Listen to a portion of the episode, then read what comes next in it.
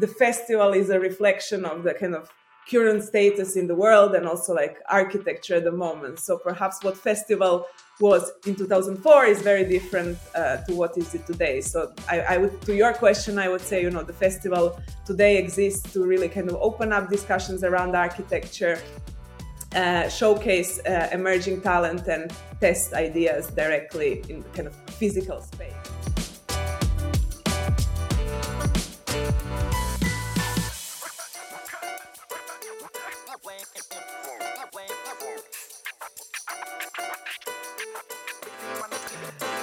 Rosa, thank you very much for being with us on this episode. I think it's going to be a really interesting topics and conversation we're going to cover today. And to start, like, if you want to just introduce yourself, this is a quick short introduction, that'll be perfect. Yeah, absolutely. First of all, thank you so much for inviting me. Looking forward to our conversation. For the ones that don't know me and are listening in, my name is Rosa Rogina. I'm an architect currently working as director at the London Festival of Architecture. And in parallel to that, I also teach at MA course at the University of East London. That's perfect. So in terms of, just to start, a bit of your background. So where did you study architecture? I have studied architecture, originally my bachelor degree back home. Home for me is Croatia. And then I came to London to finish off my studies after working 2 years in practice, and then continued education at the Royal College of Art and later at Goldsmiths University of London as well. Okay. And how was your journey as a student? Was it like everything smoothly? Was there any up and downs or?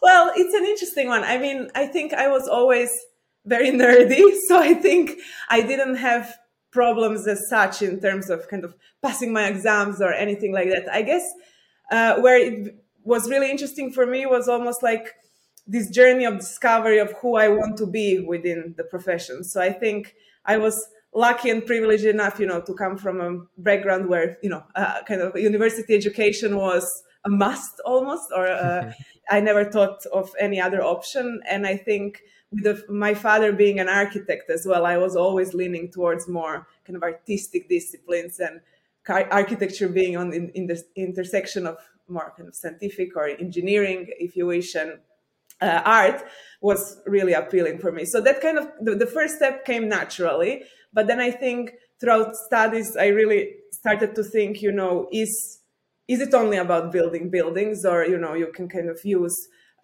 tools and knowledge of architecture in a kind of much broader field. And I think the moment where I kind of departed from my bachelor degree, which was very, maybe more kind of traditional, conventional in a sense of giving you really good basis of, you know, knowing how buildings stand and operate and how you design them.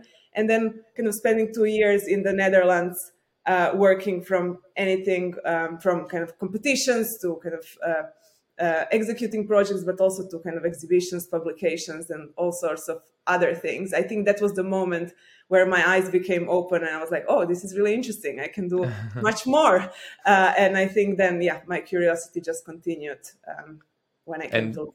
Did everything started from like you, as your dad being the architect, and incentivate you to become an architect as well, or it was just like your personal choices and like perhaps some sketches that you were doing when you were young, and then, oh, perhaps I might have some skills in drawing. And I think it was engineered in my mind, like not intentionally, because I think my parents were the first ones saying, you know, why do you want to study architecture? Because you know they both seen my father having quite, you know, not difficult time, but, you know, demanding time, both as a student, as a young professional, and, you know, still nowadays.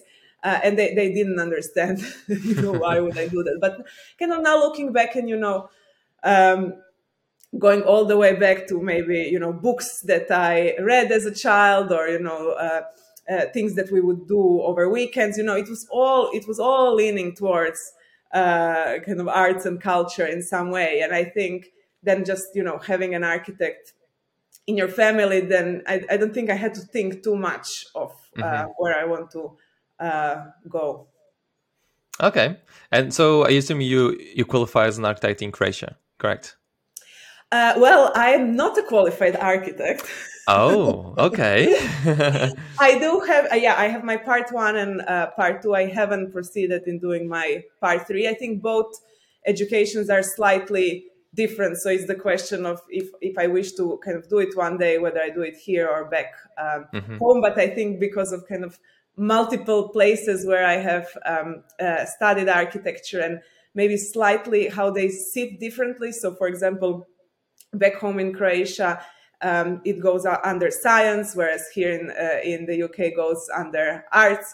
So yeah, I would just kind of have to see where I want to proceed with it. But I think, you know, the amazing thing of our profession is you can do so much, even without the kind of formal part three qualification. And so far, I have never felt, you know, I need it. But of course, you never know where tomorrow will take me.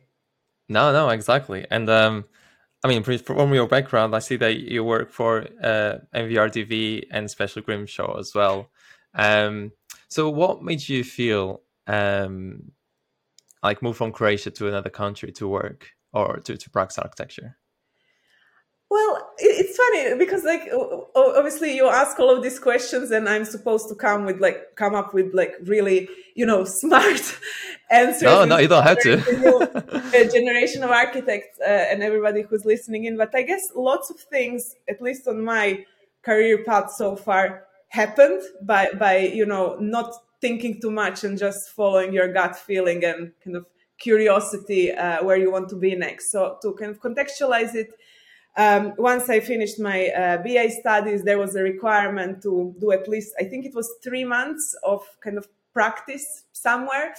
And then with that, you could kind of enroll back in your master's studies. And back then I was like, oh, that sounds fun. Like, why wouldn't I do it somewhere else? Because obviously I studied in my hometown, but have also seen, you know, how people came from all other parts of the country and that kind of environment of living in perhaps your kind of secondary city that seemed very exciting to me, and I didn't experience it. So before, so I said, okay, maybe this is the point to, you know, go abroad and test the fields. So I first came for a shorter period of time to London to work at Farshid Musavi Architecture, and then got an internship at MBRDV and moved to the Netherlands for, well, almost 2 years, I think. So these 3 months very quickly became a much longer period of time. But I think, you know, these things are really important because then you come to your master's studies with a completely different kind of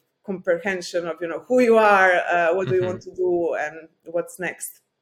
No, absolutely. And there's no right answer to all these questions. It's just like, especially architecture is just like a broad field that even like from bachelors, people start to study architecture and they realize, oh, perhaps I prefer illustration, or perhaps I prefer like cinema, and I think that's what's good in different personalities in architects as well.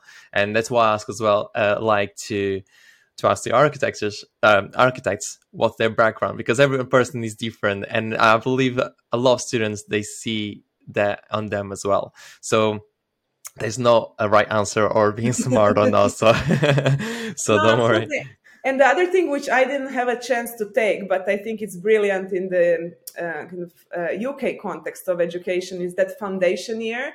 Which is basically kind of entry year before you depart on BA course to see where you sit maybe within all the creative disciplines. So are you better off to go for an architecture or, I don't know, sculpture or graphic design? And I think that's because sometimes these disciplines can be quite overlapping in some of the interests, so to kind of really polish where you see yourselves. Yeah.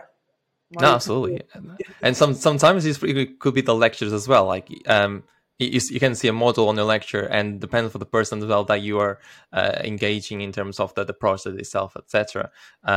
It can incentivate you or motivate you to pursue architecture or not.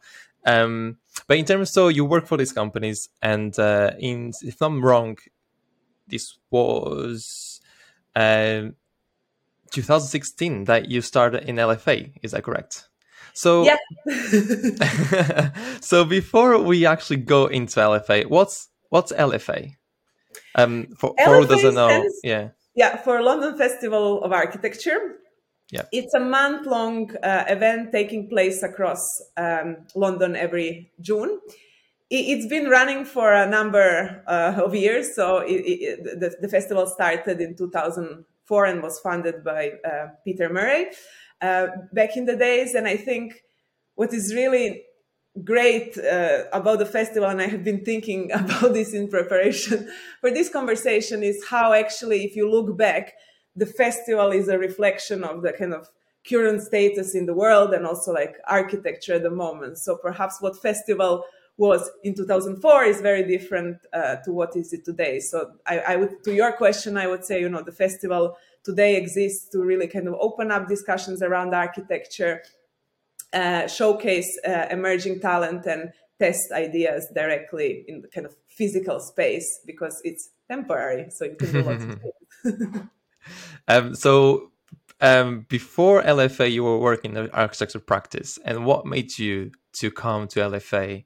That's a really interesting question. I think kind of going back even before coming to London, when I was in the Netherlands, I think what was really eye-opening for me from stepping from kind of first part of my education into practice was that idea that, you know, architecture goes beyond brick and mortar, and you don't necessarily, with skills we have to build buildings. You can do kind of plethora of other things. And I while in Holland, I really enjoyed their approach of really being kind of research curious, lots of kind of speculative projects, lots of kind of investigative work.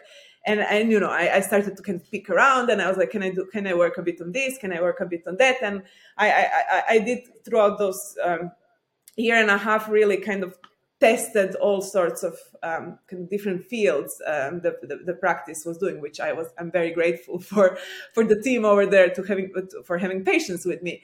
And then I think when I came to London, especially at the Royal College of Art, which kind of understands that, you know, you kind of with your BA you have your kind of, let's say, foundations of architecture. And then this is really about kind of pushing, you know, the discipline further, and through kind of speculation or kind of hands-on work, kind of really exploring broader kind of matters of concern. And I really enjoyed, I was taught by public works there, and the topic was architecture and activism. And we were really looking from day one, you know, how even as a student, you can embed yourselves in a kind of existing live community and really from relatively small scale do a big impact. And kind of combination of that and like all the kind of maybe more investigative work I did back in my kind of work in between both educations really kind of made me curious for, you know, trying something slightly different, which maybe you can definitely, you know, have an impact, but through other kind of means. So whereas, you know, I would argue that perhaps to kind of build a tower, it might take 10 years, whereas in some instances, lots of our projects are kind of several months, if not less. It's not to say that, you know, building towers or like housing or infrastructure is hugely important, and there are so many brilliant people and practices that do that very well, but I somehow found myself maybe on the different side of spectrum, at least where my interest lies. No, absolutely. And I'm not sure if you know this question, but is LFA or a different name, is just in London, or there is in other countries as well? Do you know? So London is a big focus for us. Obviously, is the first word of our name. At the moment, we operate fully in London. It's a festival by and for all Londoners. So what we really want to do that it's not just industry speaking to the industry, but that it's really kind of engaging everyday spaces, people who use them, and kind of wider neighborhoods. Obviously, it's a model that is relatively, well, easy is an underestimation, but, you know, it's possible to kind of take it and, you know, create another festival elsewhere, because after all, it's a framework. I think the crucial thing, it has to be relevant for its local context. So even if you kind of take our mechanisms and, you know, way of operating, it would be really hard to just drop it somewhere else without kind of meaningfully amending the format. Obviously, we are not the only festival of architecture in this world. There are all sorts of different festivals happening from, I don't know, Lisbon to Copenhagen, Kampala, etc., etc. But I think, you know, that kind of local relevance is key. And obviously, we do our best to kind of demonstrate that in London. But yeah, it has to be, what I want to say, London has to be focused, because otherwise it becomes maybe perhaps a bit too generic and not so relevant for local people. Okay. And what can we expect from LFA next year, perhaps? Or what... what impact does have LFA for architects or people interested in the architecture industry, or even other curiosity people or interest to architecture, for example? So what does LFA does? Their best. Well, I hope I can answer that question. I mean, I think on one hand it champions the industry, so I do think, you know, it's an organization that. Obviously has to have an aim of kind of promoting and celebrating good architecture. London produces as one of the kind of capital cities of architecture, if not the capital city of architecture in the world. But I think secondly, and that's where kind of my interest, maybe with my kind of hidden architecture hat on, lies, is really kind of acknowledging that people... not everybody consumes culture in the same way, or even kind of architecture, or understands urban environment. And not everybody, you know, would spend Saturday afternoon going to a museum or a gallery. That might be because they don't feel kind of, it's kind of, they're invited, or, you know, they don't have means, or for whichever reason they cannot do that. And in a way, I think what festival is trying to do is to bring that content outside as well. So in a way, it operates in kind of almost everyday spaces. Obviously, we do collaborate with museums and galleries and institutions and architecture practices, but there is also this space in between, which is really important for us to kind of operate in. So anything from kind of train stations, gardens, streets, you know, you say it, we are there. And I think the idea of people almost like encountering the festival on their way to work or on their way to a Saturday market, that's where I think the relevance is. And to go back to your question in terms of what we are trying to achieve, so definitely celebration of and promotion of all the good architecture London contains. It's creating that forum where perhaps the industry meets the public, whether it's in formal or informal way.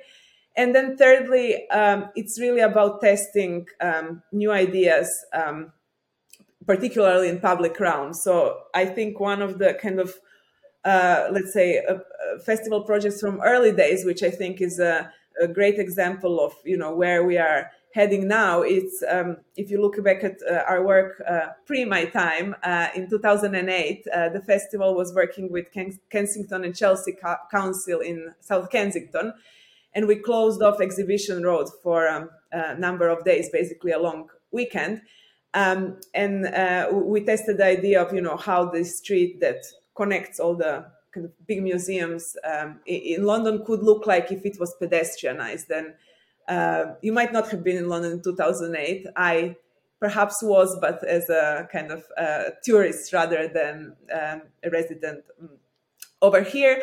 It was a very congested road, so it was full of buses, you know, kids being dropped off in a relatively kind of polluted and unsafe environment. And the council really wanted to use the festival because it's a festival, it's temporary, as a kind of testing field of you know, how the road could be permanently reimagined. And if you go today to the road, you know, even its kind of floor pattern or how it operates, that all originates from those few days when the festival was in action on the road. And I think that's where the real power of a temporary event kicks in. You know, there's no point in building beautiful follies or exhibitions or putting all the kind of already very limited resource into kind of built form, unless it really does have that either longevity or kind of future thinking. No, that's very interesting. That reminds me of a place in London. I can't remember the name now. And I'm not sure if they took as inspiration to their festival on their weekend. What they do now as well is especially on the weekends. I think it's every weekend. I'm not sure if it's like a temporary, just in summers, but they close the roads and the cafes, shops on their street. They can extend the tables and people can sit on the road, and it is really interesting that the way like the socialize gets just close the roads, and then like people get more together, and then you see like people walking dogs, walking the kids as well. It's fascinating, like just closing a road, the impact can do. And that reminds me as well, the question I was going to ask you next is, how do you see architecture in London specifically? Do you reckon they're just going to build tall buildings, skyscrapers, residential offices, etc., and expand around London to their height? Or how do you see architecture in London in a couple of years? I mean, it could be in 2030 or something. I think we are in the key point of, it can go both ways. But I think with kind of living in kind of times of multiple global emergencies, if we think about, not just COVID, but obviously the kind of grim winter that is ahead of us, wars around us, kind of high levels of social inequalities and lack of access to housing. I think it is slowly being recognized within the industry that, we should be taking some of that responsibility and kind of shifting the way how we not just build new buildings, but also repurpose old ones. So obviously with kind of thinking about retrofit and other means, and also with fundamentally changing how people use the city. We have seen, we haven't returned fully to pre-pandemic times of how we kind of, let's say, shift in between our free time and our work time. So I think, we're all aware of these things. And I think the industry is kind of going in the right direction. Perhaps that pace is still too slow, and we really need to kind of decarbonize, products of our designs like rapidly, because obviously with climate emergency, it's a really critical point. So I think maybe it's hard to project where we will be in 10 years, but I think it's interesting to kind of look 10 years back maybe. And when we think about, who was being kind of platformed as, winners of Pritzker Prize or other kind of a big recognition. And 10 years ago, there was definitely still that era of, star architects, really kind of absolutely beautiful buildings, but perhaps not what the focus, is slowly shifting now. So the awards being given to projects that are maybe social housing or a retrofit. Also within the industry, you see lots of kind of collectives, you see kind of that emerging force of younger architecture, somehow pushing maybe the kind of older colleagues in a direction of, we have to be quick and we have to do it now. Absolutely. And going back a little bit to LFA, what goals as a director do you visualize to LFA? What do you aim mostly reach in terms of goals or make an impact? It's a big question. It's a big question. And, I spent my whole summer writing a 3-year plan and strategy, which I won't be able to share now. Okay. much detail. But I think, I really think it would be really not helpful if I came into this role, which I did a year ago, and suddenly want to kind of change absolutely everything we do. I do think things that we do well. We do need to recognize, that we are a small organization, and that which cannot just be kind of multiplying work as it comes. But I think it's really kind of two things. One is sharpening the focus. And then it's the second one is almost opposite of that, which is really kind of empowering the network. So big part of our work in recent years has been kind of really giving means to other people to organize festival activity. And we work here around not just with architects, but also with different community groups, individuals, people who might, you know, never otherwise organized an architectural event, to kind of to help them stage one. And I always go back with my story of coming across the festival when I was a student, and as part of my final thesis project, our tutors were pushing us to do an event as part of the festival. Back then, I didn't really understand what was the point of that. But I think kind of now reflecting, I think that was like a crucial part of my academic work, and I would never be able to do so if the festival didn't have that open access and support, you know, to somebody who is a student, not originally from London, to stage an event as part of their kind of annual program. So I think, you know, just continuing in the direction we are going, obviously quality over quantity. So it's not really anymore about kind of, you know, making an extraordinarily bigger program, but it's making sure it's as I said before, relevant and on the spot of what we are trying to achieve each year, which is always hopefully reflective of the condition we are in London. Okay. And a bit more, perhaps it could be more professional or personal topic or question. You are director of LFA, lecturer at UEL. So what's going to come next? What do you want to do, I don't know, to fulfill this career as an architect, or perhaps not as an architect? So perhaps it could be like, how do you see yourself in 10 years? Or what's your goals that you want to reach as a professional, perhaps? You won't be happy with my answer. I think, you know, if 10 years ago, what was 10 years ago? It was 2012. I was in the Netherlands. You know, if you asked me back then, I would have never guessed where I am today. I probably wouldn't even guess a city, and not to say, you know, my role and where I work. So in a way, but I think planning is really difficult, and I feel like whatever I plan, it doesn't really happen. And like my biggest successes come of something that is fully unplanned and kind of comes as a curve. I think, you know, I didn't like this last 10 years jump from where I was to where I am very randomly. It was now when you like look all the steps in between, it kind of totally all makes sense. But I think it's almost like it's step by step. And then, you know, the result is where it all takes you.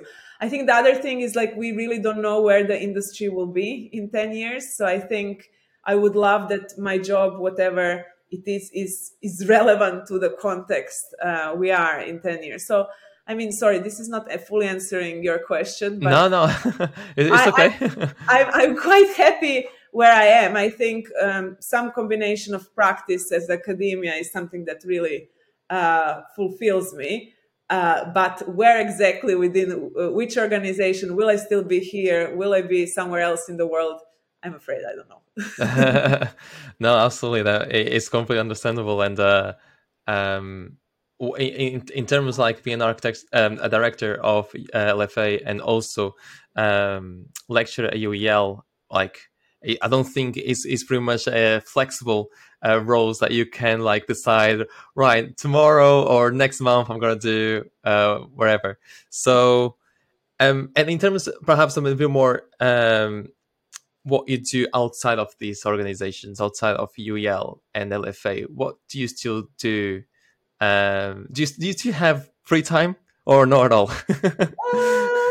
Sometimes. Sometimes. No, I mean, I try. Obviously, it's impossible, especially I think more passionate about you are about your work, it's harder to detach yourself from them, and especially with teaching, where you have other 20 people relying on you. It's super hard to detach yourself.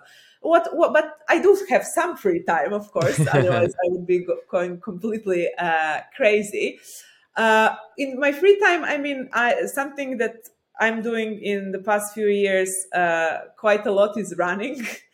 So I think that really fulfills my time, and I guess counterbalances all the thinking and multitasking and millions of emails. Is just kind of hour of my time where I just don't think about anything. And people often ask, what do you think when you run? Absolutely nothing, and I think that's something I quite like to do. Obviously, exploring not just London, but England, Europe, going to exhibitions, events, as much as I can kind of, enjoy and learn as well in my free time. That's brilliant. But obviously, work is taking quite a bit of time in that diary. Okay, that's fair. So perhaps looking a little bit back in terms of African architecture, and this could be very generic as a global view, or perhaps it's an England view. And as well, because you do, during the journal, during the summer, these events as an LFA, inviting different companies, architecture and events and workshops. And especially now the topic is quite relevant in terms of the climate change.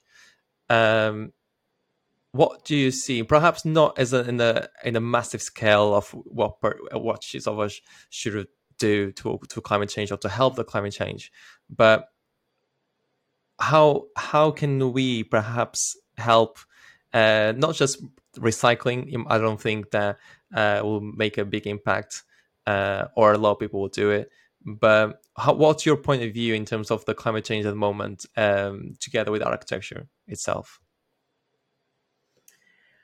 I think we need to act on all scales, right? So as much as with just kind of recycling plastic, you won't solve the whole problem. But I think lots of little pieces together kind of do start to alter the bigger picture. I think, in my view, architecture has always been a backdrop to people's everyday lives. Obviously, we construct buildings, and there is much there. We should be thinking about carbon footprint and thinking about innovative materials and other ways that we can kind of minimize the impact to the natural environment. But also because we design those almost like containers of activity, if you wish, we also inevitably have impact on people's behavior. So it's also thinking about how, obviously through lifespan of those buildings, we can also, again, minimize impact, but also perhaps encourage, let's say, better maybe connection with nature and tackling the climate crisis, perhaps not just thinking about the kind of materiality of what we construct, but also kind of longevity and what happens within. And I think that goes, that has to be mixed for not just architects, but everybody thinking about what can we do professionally, but also being very aware on a more personal level of how we live. Because kind of going back to that idea of a network, which I'm thinking quite a lot with my festival hat on, if every little part did their homework, I'm not saying we would be able to resolve it fully, because obviously there are so many kind of multinational, companies and industries and other things that perhaps we cannot impact directly. But I think we would be in a better position than perhaps we are now. Absolutely. Sometimes I wonder, because as you know, like architecture or perhaps the construction industry is one of the biggest impacts it has on the climate change, especially like demolition stuff. Sometimes I just think if in some parts of the time scale of architecture, or when we were starting building, if we done something wrong. Because, for example, it has the industrialization period, etc., and then the glass and steel came out, etc. And how are we doing, for example, in trying to innovate, but at the same time correct the mistakes that we done previously? Or it's just a weird way to think, like, sometimes I do think a lot of companies, architecture, it could be smaller or big companies, their focus are more into the aesthetic building than the proper use of the building. Sometimes we see buildings in London that are completely empty, no use, where, I mean, it could have another purpose, I'd say. So yeah, do you have any opinion on this? Like, it's just I have too many opinions, but I think it's few things. I think, you know, also we cannot expect architects to kind of take everything on their responsibility. I do think, you know, there is also there are also fundamental issues with policy and, you know, regulations, because if you suddenly, you know, specify, you know, what's the kind of, I don't know, maximum carbon footprint per square meter, or like other ways of kind of pushing people to kind of make their designs more sustainable, I think that would definitely help.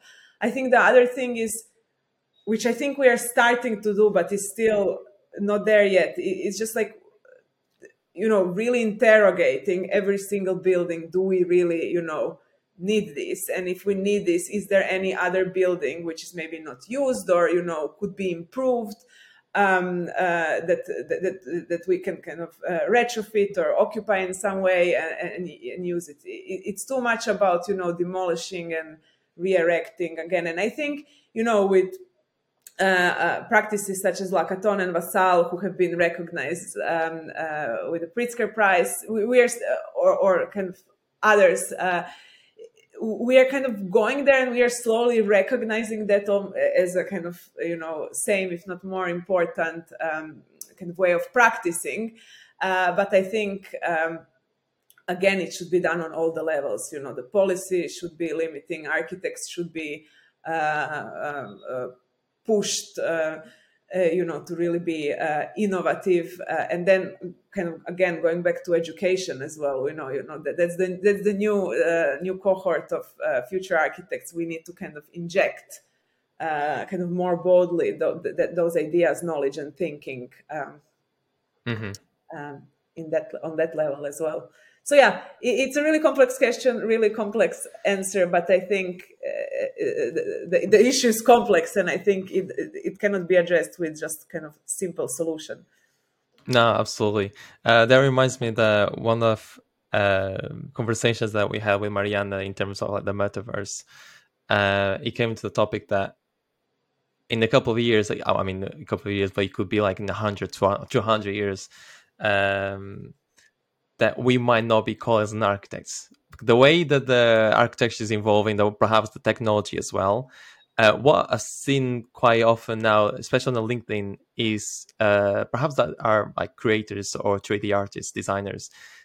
They share a lot now about the AI illustrations or pictures of the architecture, and that makes you wonder, like, perhaps it might be a nice tool to use for inspiration, maybe, but you can literally type in a set of words that what you want to see on the picture, and an artificial intelligence, let's say the computer, will project what you need and what you want on a single image, and there is no that kind of thinking that architects do in terms of analyzing the site, where is the sun position, how is the context of the user, etc., and then perhaps you build a design within those contexts. So I think sometimes we go too far with technology, where we try to invent or go far as we can, and then there's those cons that we didn't see or didn't expect. And then that is another problem that we need to resolve. But yeah, so how do you see in terms of the artificial intelligence in architecture that is, or it might not be a good idea in this industry? I think it all depends, you know, how it's used. And obviously, I mean, without any doubt, our kind of scope as professionals will always shift and change. So if you kind of go back to Renaissance and think about, you know, how it was not just about architecture, but it was about master building, you know, and now we are maybe designing, but not kind of like maybe necessarily always crafting and building ourselves, etc. So it's always kind of, I guess, the kind of edge of to which extent we work is always shifting. I think any kind of technology that can perhaps help us speed up the process, or you know, achieve levels of details or of any kind of, like, let's say, quality of output is brilliant. I think what I always had reservations with artificial intelligence, but it might be just me, is that kind of not importance of not losing the kind of human contact, because ultimately, we are not designing buildings, or it doesn't have to be buildings, but whatever we are designing, you know, we are not designing it on white blank canvas. It's, you know, like all of these elements are embedded in like a very rich context where they sit in, of kind of neighborhoods, of people, of nature, etc. So it's just, if we can use artificial intelligence to still kind of model and think, but in kind of collaboration with what's around, yes, absolutely. If that alienates us from the reality, then I'm maybe a little bit more concerned. No, that's completely fair. It's just I think we just have to wait and see what time it has to say or has to come. And yeah, as you said, it's like just use the trying to choose the tools in the right way. Speed the process, or speed the process of the architectural design itself. But yeah, so we are pretty much now in 45 minutes of podcast. It's been great in terms of the topics we've been covered. We cover quite a lot. I think it was in quite so quick today. But yeah, is there anything that you'd like to speak about that we haven't touched? Perhaps.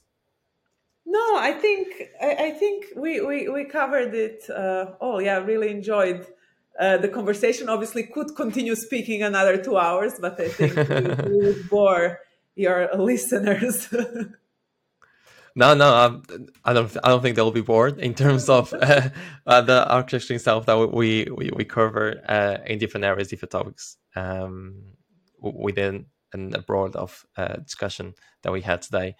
But it will be interesting for LFA in terms of what we discussed today is for the next plant, etc. Perhaps in next year, we'll do another episode and comparing what we have said today that will be done or pretty much what we'll be expecting. And then, yeah, just to see a comparison and what's the progression in terms of what you have done in terms, as you said, maybe next year you'll be doing something else, but not LFA or not architecture. So looking forward for that, see what has to come. But yeah, so again, Rosa, thank you very much for being with us today. It's been really a pleasure to have a conversation with you. And yeah, thank you. And thank you so much. Maybe just a final thing to say. In the next few weeks, we will be launching our festival team for 2023. So watch this space. And yeah, we invite everybody to take part in the festival, whether through organizing events or attending activity in June. And there is also a year-round program of design competitions, predominantly for emerging architects and designers. So please do, have a look. Very interesting. And what I'll put all the links on the YouTube description or Instagram, wherever it will be the advertising of the video, the podcast, so if people have a more direct directions, like links to that, and be more informed. And yeah, Rosa, again, thank you very much, and I'll speak with you soon. Thank you. Thank you.